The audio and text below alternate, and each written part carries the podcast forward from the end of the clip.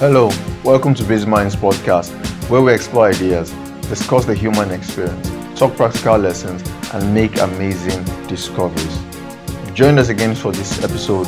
Sit back, listen, and enjoy this topic.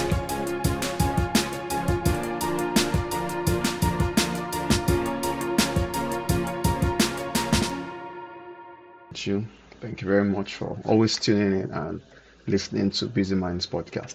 So today I want to talk about something very, very, very interesting. Um, it's in a way it's a response to something I have seen online, prevalent online, and at some point I could not, uh, I could not come up with an argument whenever I saw it.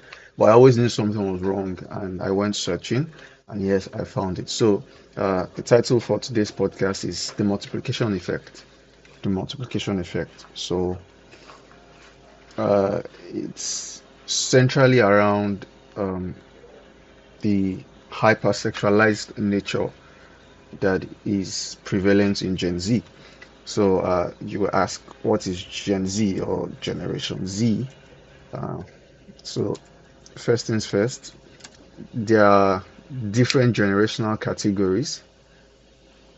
There are different generational categories in the sense that from a certain year to another year, we classify them as a particular generation. So Gen Z starts from 1997 to 2012. So if you were born anytime between 1997 and 2012, you're officially uh, Gen Z. All right. So, and there's this ruckus online. Uh, well, you find them in different pockets, but not generally online. You find them in different pockets where they're talking about the hypersexualized nature of of Gen Z. And so some of the responses, I think, yes, that Gen Z is, uh, is in effect over or hypersexualized. That's we are too, you know, sex is not a bad thing, but we take it too seriously. And you will find out as we proceed into the episode that there are, there are ironies and paradoxes that are melted into this uh, hyper sexualization, all right? So, uh, every generation faces its accusation of decadence and uh, degeneracy. So it is not new to hear the statement, oh, what's this world turning into? Or another like it, oh, this generation is so messed up. So uh, every generation accuses the generation coming behind it uh, of being degenerate, of being decadent, of being, oh, I know we are spoiled in my generation, but see this generation behind us, they are more spoiled than they are, they are, they are rotten, you know. So there's this, um, is it vind, uh, vindictiveness? Not not exactly vindictiveness, but there's this harshness that the previous generation always has for the next. So that's pretty common. So every generation faces that accusation. So it's not new to hear that your generation is exceptionally spoiled. No, it's not new at all. But uh, so yeah, in that sense, uh, the commonest rebuttal or refutation I've heard from the accused generation, or for him or the defendant, as we, the defending generation, oh, you can't always accuse us like that. It's simply stop right there. This did not start with us. Stop right there. This did not start with us. You know, so like I explained earlier, every generation has faced this. See, every generation is had its level of decay or another. So we can easily say, well, we're not the first generation to be decayed or this decay did not start with us, and which is correct. All right, uh, it's very correct. And but it's if you just go stop right there, this did not start with us. You mostly be correct. But if you continue with, uh, you guys have always had this problem, and we have the problem in the same measure, but it is just more popular now because we have uh, this means of communication, which in my generation is social media, and uh, you know, in the the ubiquitousness of or the abundance of uh, internet communication. So we have that. So we say, well, whatever is manifesting in us has always been the same with you guys. Ours is just more popular than yours will ever be because you didn't have the means of communication to spread your decay abroad. I hope you get the point. So um, a the conversation simplified will go something like you kids are hypersexualized. And the kids will be like nah we're on the same scale as you guys. We just have the technology that exposes our decadence more than yours. All right so now why do i want to talk about the multiplication effect? Now i want to discuss the multiplication effect that is associated with the prevailing technology or means of communication. And in this particular case and my generation the social media and, and the internet all right So, uh, first question Is the rebuttal that things remain the same, only the means of transmission changed, an effective one? No, I don't think so. All right. We have addressed this rebuttal that, see, uh, the world has been in a mess from the very beginning, from Adam or from Darwin, or wherever you want to start from, from Australopithecus. The world has always been decayed but as we go and the technology improves, you know, everything is now more transparent and you can see how decayed people are. Yeah, that rebuttal is not effective because that means of transmission that you see has only caused the transparency is the danger. It's precisely the danger. You are when you undermine when you undermine technological influence, you have worsening results and you will not be able to um, you will not be able to put a stop to it if ever you want a solution or you want to make a recovery or you want a you want something practical. So you have to factor in everything. So the technological factor i realized in revolutions in societies they're usually very silent. People don't usually uh, uh, admit that the current technology has a lot to play in paradigm shifts all right so the means of transmission is the danger here. It is my focus, and I want you to know in three words, exposure is key. So if you are saying, ah, uh, social media makes everything more transparent, then you should ask yourself, what is the cascading effect of this transparency? Things are not just uh, the world is dynamic, meaning everything is always on the move. It's not static. The transparency you see has another effect. All right, it doesn't the the the the the decadence that becomes transparent does not become truncated at the point where you reveal all.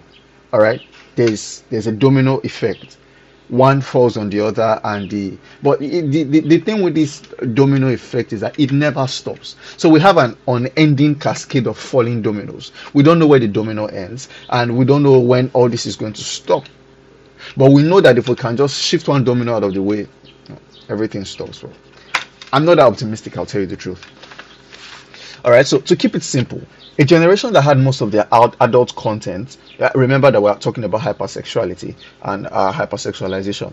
To keep it simple, a generation that had most of their adult content in low transmission and distribution forms, such as magazines and CDs, will not experience the same social and psychic consequences as the generation that has their, their, their transmission in fast and sophisticated forms. Pace is important in previous generations, children, teenagers, and adults uh, snuck around to find uh, magazines with adult content, and if, of course, by adult content, I mean pornography. All right, so uh, the one person who maybe had access to pornographic material uh, was treated like a king. All right, because these things were scarce. They were scarce. They were not things you find around. Uh, kids did these things behind their parents' backs, and they the the means of transmission ensured that they could not be cryptic in the sense that it's a CD. If you watch uh, uh, uh, a pornographic CD on your CD player in the living room when your parents are not around, if they come and they find you watching, uh, uh, uh, viewing it, you cannot save yourself. All right. So I want you to understand the implication of that. So it means you have to be super, super careful. If you had a Playboy magazine, uh, maybe your dad or someone had a Playboy magazine and you caught hold of it, you have to take it and return it so that they won't know that you had access to it. I hope you get that. So now imagine that that imp- the implication of you know the hide and seek the inability to uh, encrypt your activity compared to what we have now. compared to what we have now. With what we have now is you your your your material goes everywhere with you. Okay? You can have it on you 247. You can encrypt your activities and you really do not have to hide from your parents in fact you can hide you can you can you can uh you can excuse yourself with something like they're invading your privacy you see you see how it goes so uh, these implications are different in previous generations, children, adults, teenagers snuck around to find magazines with adult content. The one dude who had it was treated like a king or a pirate ship captain who found treasure. And his endlessly curious peers would gather around him like a crew loyal to their captain. With such scarce distribution, where 13 boys gather around a piece of paper merely containing images, the multiplication effect is minuscule compared to what happens on OnlyFans website. All right, I hope you get that. So with a Playboy magazine, you get an issue uh, once a month, or maybe once in two months. Uh, but with OnlyFans and with Pornhub and uh, you know, of course, you know your stuff. With those, you have access, multiple access in one instant. You have novelty. You cannot expect that someone who has multiple exposure to uh, multiple forms of content would have the same the same psychic consequences as someone who has to maintain a magazine for months. It is uh, it's come on it's absurd I, I i may not have the empirical evidence to show it but we do know in in neuroscience that uh, continuous exposure changes uh, changes things in the brain, changes alters behavior. Yet we believe that we, we believe that multiple exposure now has the same psychic consequences as folks from the past. Nah, it's absurd to even think it, especially if you think you're thinking. All right. So, uh, diversity uh, an aphorism I deduced, maybe the strength of the people, but variety is the appeal of porn. Now, what a Playboy magazine offers in terms of variety is small compared to that of a regular pornography website. For a magazine, you wait for the next issue for about a month or two, as they are printed by very few uh, by very few companies.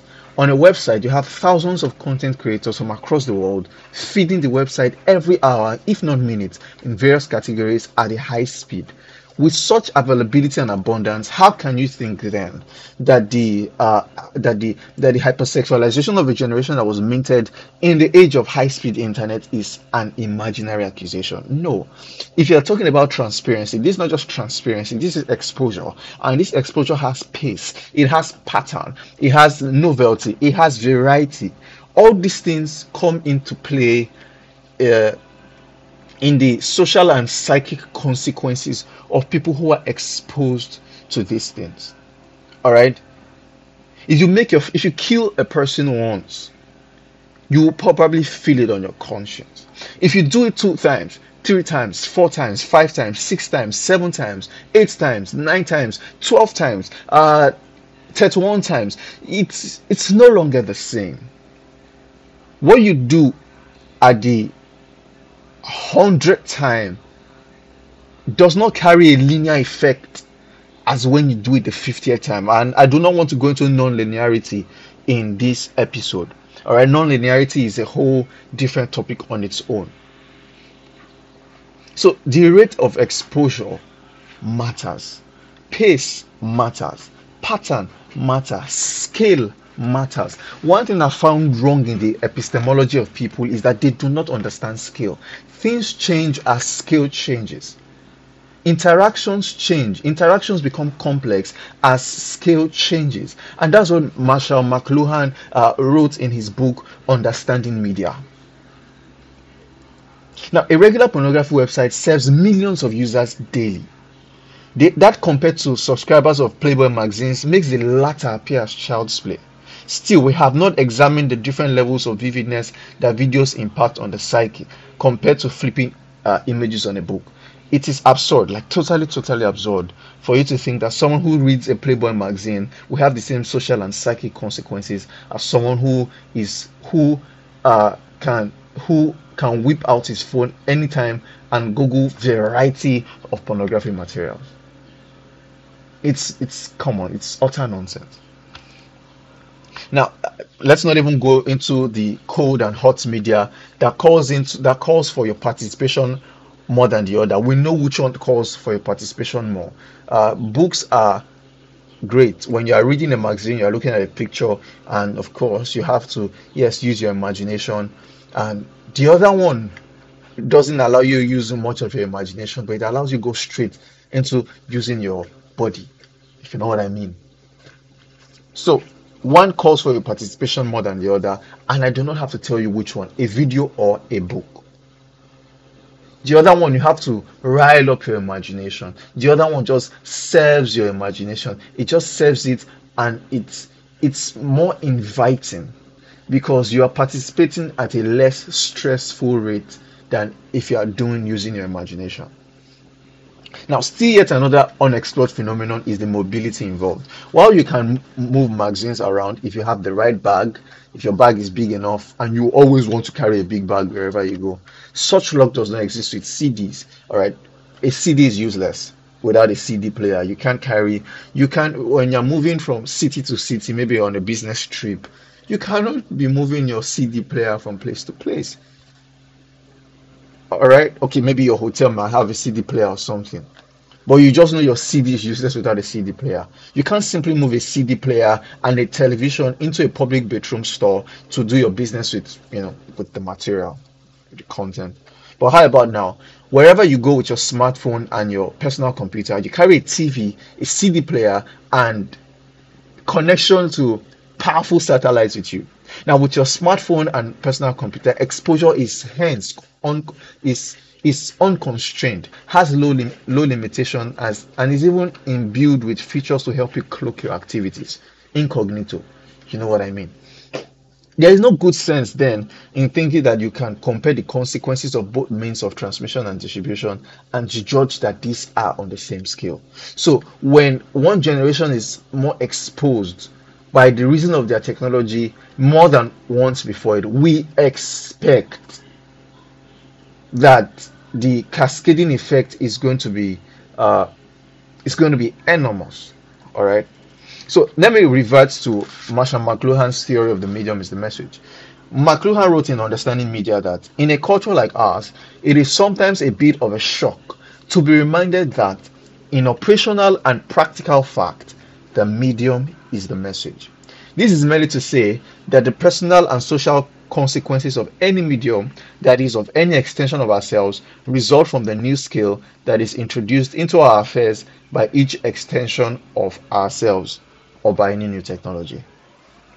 If you are confused by what that means, what he means is that what a trans- what a medium transmits is less important to how or than how a medium transmits. There is a greater focus on the how and a lesser focus on the what. So the how is more important than the what. Um, okay, let me use this analogy. In in in in tribal in tribal settlements, you know, of course, before we started having sophisticated means of communication, if you probably want to pass a message to the village, maybe you're stuck in the bush you want to pass a message to the village, you uh, probably light a fire, and when the smoke rises, someone in the village sees it and announces it and announces it. That's a how. It's a how that does not have a, vis- uh, a, a visible what. We don't know what the message exactly conveys. We see a smoke, okay, we know there's something, and we need to attend to it. And so we start running towards where the smoke is, and then maybe we'll finally meet the message. Or uh, in warring tribes, they use trumpet to announce trumpets, they blow their trumpets, oh, the enemies are invading. So certain tunes are blown and alerts people, and they get to know what to do. All right. So so that means the the the how is more important than the what. The what is uh, a trumpet. Uh, Anybody can blow a horn, boom boom, whoa. But anybody can blow a horn on a regular day for joy. It, it wouldn't change much. All right. But when you have dedicated a horn to as as a warning signal, anytime someone plays the horn, even if it's for music and joy, the first instinct is to think we're at war. Like I said, if the horn is a dedicated instrument for signaling war in a warring tribe. Now, McLuhan wrote again that what we are considering here, however, are the psychic and social consequences of the designs or patterns as they amplify or accelerate existing processes. For the message of any medium or technology is the change of scale or pace or pattern that it introduces into human affairs. Now, listen, the railway did not introduce movement or transportation or wheel or road into human society, but it accelerated and enlarged the scale of previous human functions, creating totally new kinds of cities and new kinds of work and leisure. So, the medium is the message is a very, very complex theory to explain in the sense that uh, it requires uh, a very silent mind and a very discerning one at that. So the wheel, a wheel like a tire, a wheel is common. It's a common tool. It's a common technology, right?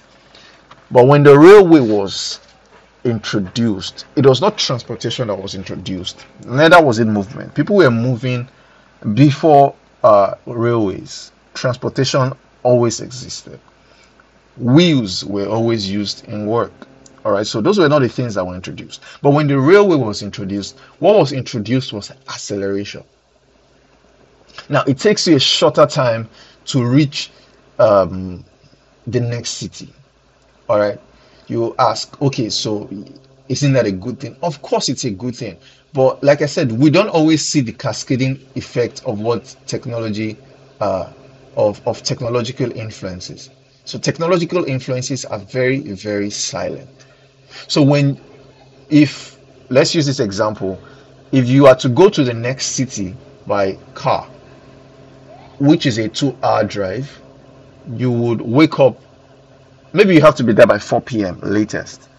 You would wake up very early in the morning, start to prepare, and you know, set everything in order, and move so that you have ample time to reach your destination before you know before the appointed time. But when you have to go by flight and the flight is only going to take you 15 minutes you realize that your behavior changes. You will no longer wake up at maybe 6 a.m as you would if you were driving. Now this alters your your entire uh, schedule it alters everything that's what we're talking about. When the railway was introduced, it introduced acceleration. So when you realize that uh, with the railway, I'm going to get there faster, that means I can sleep in later. I can eat any meal of my choice. You know, it yes, it certainly makes life easier. I can eat any meal of my choice. Uh, I don't have to be in a hurry. Maybe I just have to pack my things yesterday, and so today, oh, it's how many minutes for my train to take off, and I go. But if you were to travel by a donkey, uh, every other aspect surrounding the journey is going to change. But we are too cyclopic about looking at the journey itself. No, you are supposed to raise your eyes and look around how the means of your transportation, what the mode by which you have chosen to transport, how it affects every other thing surrounding your life. So that's what McLuhan is uh, explaining here. Marshall McLuhan, in his powerful explanation, redirects us to pay attention not to the content of the medium, but rather to the scale, pace, and pattern of transmission. It is folly to think that this technology that increases exposure at a geometric scale will not impact the psyche of those who were born into that generation and have interacted with it like they breathe air. So um, I read um, a certain report. Uh, okay, that was a report. I don't know. But the person was lamenting that you can't just tell Generation Z to get off social media and toughen it up because they grew in this atmosphere. They were born in it. it's all they it's all they've known uh, their entire lives. That's how they know how to connect. That's how they know how to interact. That's how they know how to communicate. So telling them to leave these spaces telling them to leave these spaces is um, telling them to disconnect from their lives. So it is absurd to think that people who have known this geometric scale all their lives to think that it will have the same effect on their psyche as the same people who grew up reading newspapers and who had borrowed newspapers or outdated newspapers to read. So come on, come on, come on. A simple representation would, be behavior uh, affects new and more sophisticated technology, which affects behavior again, raised to the power of n. So every new technology changes the scale, pace, and pattern. Uh, TV and the internet both transmit information, but the pace and scale of transmission and their differences is typified in our time by CNN and Joe Rogan. For example, uh, CNN's primetime anchor Anderson Cooper received around 238,000 viewers on average per episode last year, while podcast host Joe Rogan reaches an average of 11 million listeners per episode. That much gives us a vivid image on the differences in scale and pace of both technologies. The internet and the expanding online space transmits information at a grand speed that beats every other medium before it. It is preposterous then to think and imagine that the personal, social, and psychic consequences are bound to remain the same. So let's let's let's look at it again. Um, the best show on CNN garners 238,000 views on average per episode while Joe Rogan reaches on average 11 million listeners. Come on, 11 million to 238,000. Ha, that's a gulf. So, one social and psychic consequence of mobile mobile phones and inter- instant messaging is the atrophy of faith and the rise of anxiety, respectively. Whew. Before there were mobile phones, people traveled the road for hours without contact and communication with those who expected them. So you just, hey, you are taking off now using a landline. You are taking off now, right? All right. I'll see you when I get there. All right. So when the whole journey is ha- happening, eh, you you are lost. All right. So my mom was traveling once, and we couldn't reach her. Her phone was. Her phone keeps saying it was switched off. So I, I began to panic. But while I was panicking, of course, silent panic, strong guy. While I was silent panicking, I thought to myself, there was a time my mom didn't have a phone. Yes, I I was born when mobile phones went mainstream, before mobile phones went ma- mainstream. So yeah, of course, I'm, a, I'm an old man, right? So uh, respect me. Mm. How did we cope?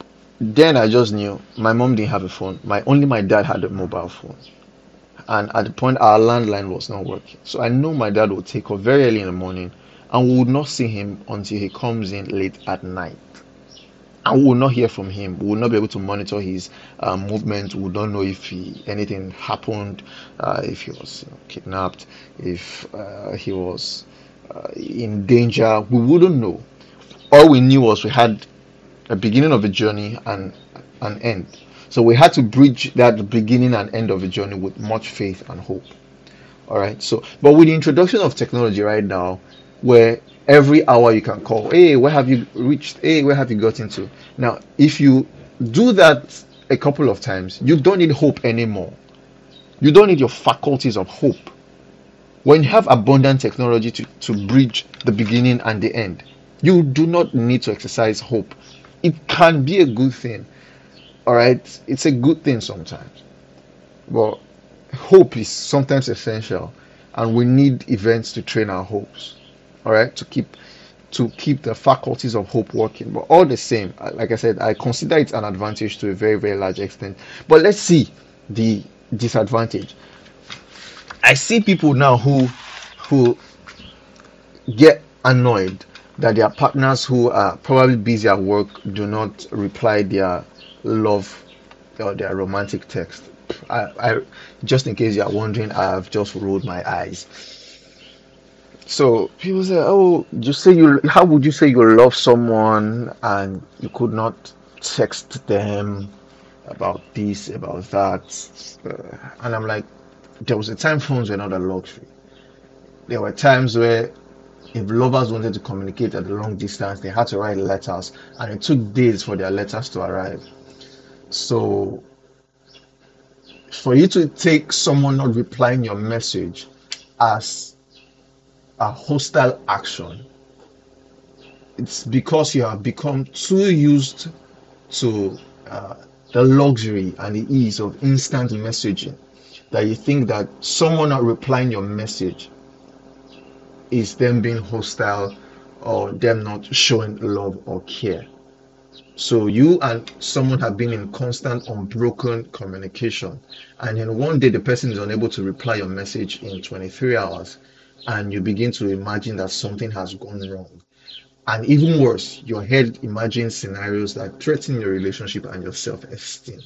Then you need to ask yourself what this technology is doing to your brain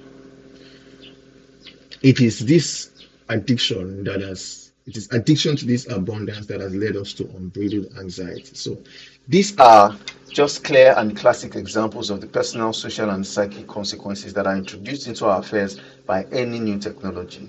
Then we can say, or then can we say, that the accusation of hyper, hypersexuality in a given generation that has this technology is far fetched or bogus, I'll leave you to decide, but I don't think it is bogus. And there is always another objection, uh, statistically, of course, that um, that Gen Z are having less uh, sex than other generations, and I, I, it still factors into this abundance of technology, because right and every day we are exposed to the negative occurrences in people's lives, which this transparency leads to um, a greater measure of insecurity, and people decide, see, I am better off on my own. All right, we are taking individuality. It's very, it's like I said, it's paradoxical because the very technology that is meant to connect us has done a very, very fine job of atomizing us. It's it's a paradox. It's a paradox uh, we say the world is a global village, but it also means that we are more fractured than ever. We are more fractured than ever. We are more individualistic than ever. And so we take our hyper individualism to a whole new level and decide, okay, see, uh, I'm just going to get heartbroken anyways. Despite the abundance of Tinder, uh, Bumble, and every um, you know fast dating app, and we still are not having the best of relationships. Uh, we are suffering uh, immensely proportionally from um, mental health issues. We are more connected than ever, yet we have uh, spiking cases of depression. Uh, you know, it's it's paradoxical, and I think it deserves our attention. So, thank you once again for listening to Busy Minds podcast. Today I spoke on multiplication effect. The medium is the message, and in summary, what I'm saying is uh, our present technology, which by that I'm focusing on social media and the internet, multiplies any kind of behavior, any behavior you see that any behavior that is present in a population is easily multiplied across uh, various population because we have these technologies that expose us to them. So you find someone in Nigeria who subscribes to strong ideological views from the United States of America because because he has the technological system that connects him and gives him or her a simulation of participating in that uh, ideological activity. So thank you for listening to Busy Minds podcast. I hope to see you on my next episode. Thank you.